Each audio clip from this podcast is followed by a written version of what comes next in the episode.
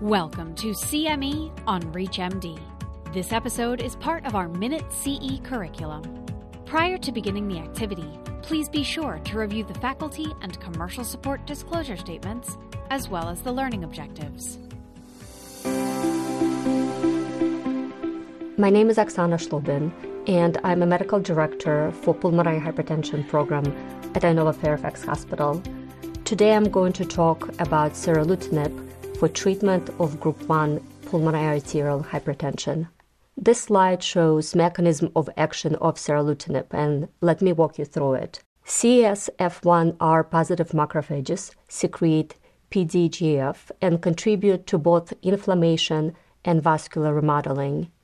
c-KIT positive cells are thus increased and they further drive both the inflammatory and proliferative process. Aberrant PDGFR signaling drives overgrowth of vascular smooth muscle cells, thus leading to medial hypertrophy, neointimal lesion formation, and fibrosis. Furthermore, PDGF activation decreases BMPR2, and that causes pulmonary artery small muscle cell proliferation. Ser- a uh, tyrosine kinase inhibitor, targets all of these receptors and cytokines, and it modulates expression of BMPR2. This slide shows the TORREY phase 2 trial design. It's a 24 week double blind placebo controlled study of one to one randomization with a total of 86 patients. The inclusion criteria uh, were functional class 2 to 3, including patients on triple therapy, and just about 50% of patients were on triple therapy with a PVR of equal or more than 5, and there was a dose titration from 45 to 90 milligrams twice a day. The primary endpoint was pulmonary vascular resistance change from baseline, and a secondary endpoint was six minute walk test change from baseline. Most patients completed the study, with only about 16% of patients who discontinued treatment and 13% of patients who withdrew from the study, mostly due to side effects. This slide shows um, some demographic data, and I'd like to draw your attention to functional class distribution. As you can see, patients enrolled in a seralutinib were more likely to be in functional class 2, so they were a bit less sick. It is a prevalent population with um, almost nine years from a diagnosis of pulmonary hypertension to enrollment of the study.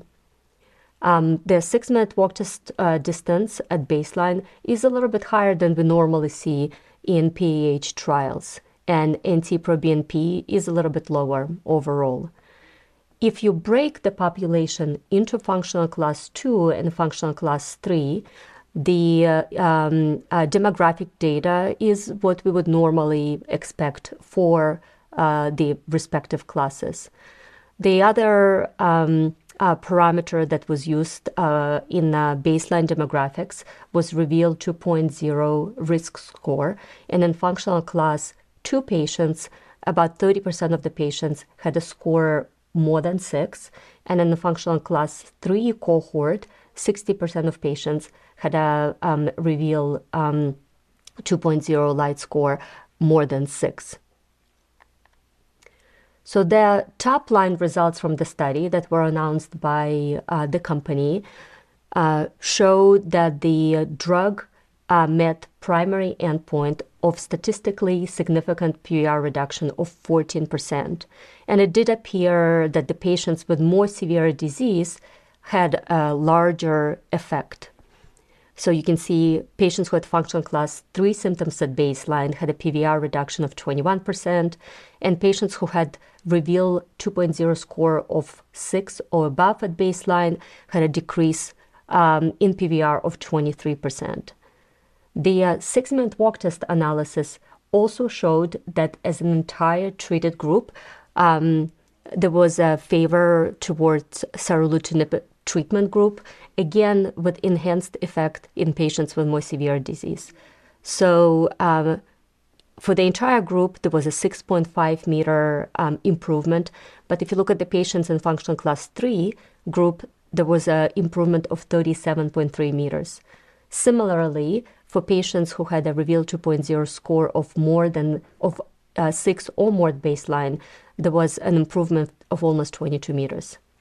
In addition, um, patients who were received uh, seralutinib um, had significantly signi- reduction in NT-proBNP and also significant reduction in echo-assessed RV parameters. And specifically, the parameters that were looked at are right atrial area, RV free wall strain, and pulmonary artery compliance.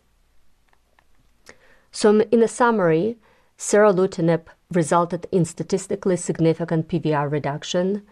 Six minute walk test distance favored seralutinib treated group with enhanced the effect in patients with more severe disease. And the results of the study are also supported by NT-proBNP and echo RV parameters data. Thank you very much. You've been listening to CME on ReachMD.